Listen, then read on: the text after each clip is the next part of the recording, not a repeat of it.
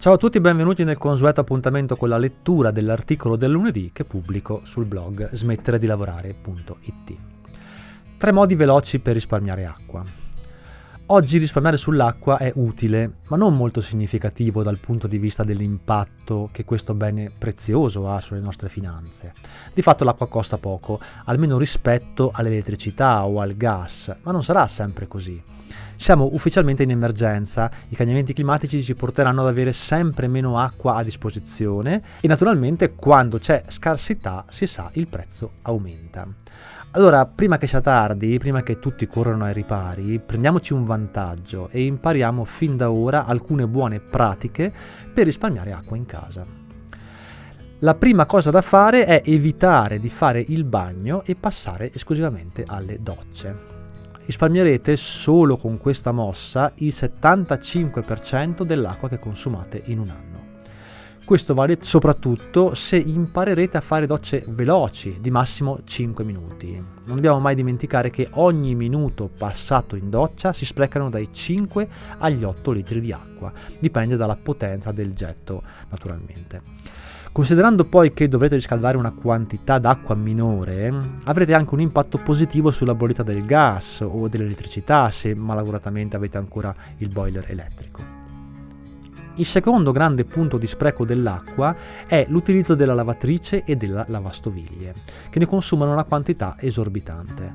La prima regola è far funzionare questi elettrodomestici solo quando sono a pieno carico, soprattutto la lavatrice, ma anche evitare di cambiare vestiti ogni giorno. Voglio dire, non succede niente se tenete un paio di pantaloni per una settimana.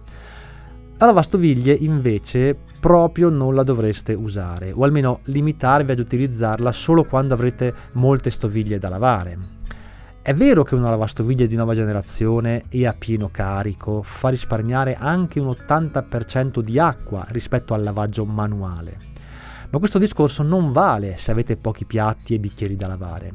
Di fatto, se dopo ogni pasto lavate manualmente ciò che avete appena usato, risparmierete molto di più. Se invece accumulate le stoviglie dell'intera giornata, poi queste dovranno essere messe in ammollo perché il cibo si è incrostato e lì lo spreco d'acqua aumenterà notevolmente. Il terzo metodo è quello di utilizzare dei secchi per la raccolta dell'acqua piovana. È sufficiente utilizzare i comuni secchi di plastica che ci rimangono in cantina dopo che abbiamo pitturato l'appartamento, cioè quelli che contenevano il colore o la calce. Possiamo pulirli bene e posizionarli in giardino, sul terrazzo, anche sul tetto del condominio.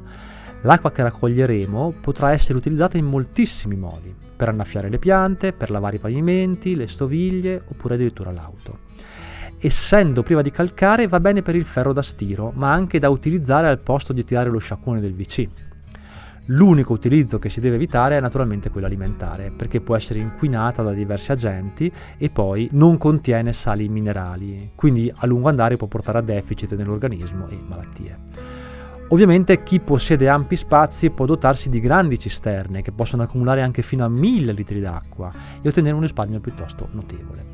Insomma, non possiamo far finta che la scarsità d'acqua non rappresenterà un grave problema già a partire da quest'estate. Il presidente dell'Associazione Nazionale dei Consorzi di Bacino ha detto che già quest'anno l'acqua non sarà un bene scontato per tutti. Se la siccità persiste ci potrebbero essere 3 milioni di italiani che soffriranno per la mancanza di acqua, con conseguenze ovviamente piuttosto gravi sulla popolazione, sull'agricoltura e tutta l'economia in generale. Parliamo quindi di un bene che dobbiamo fin da subito imparare a conservare e utilizzare nella maniera corretta.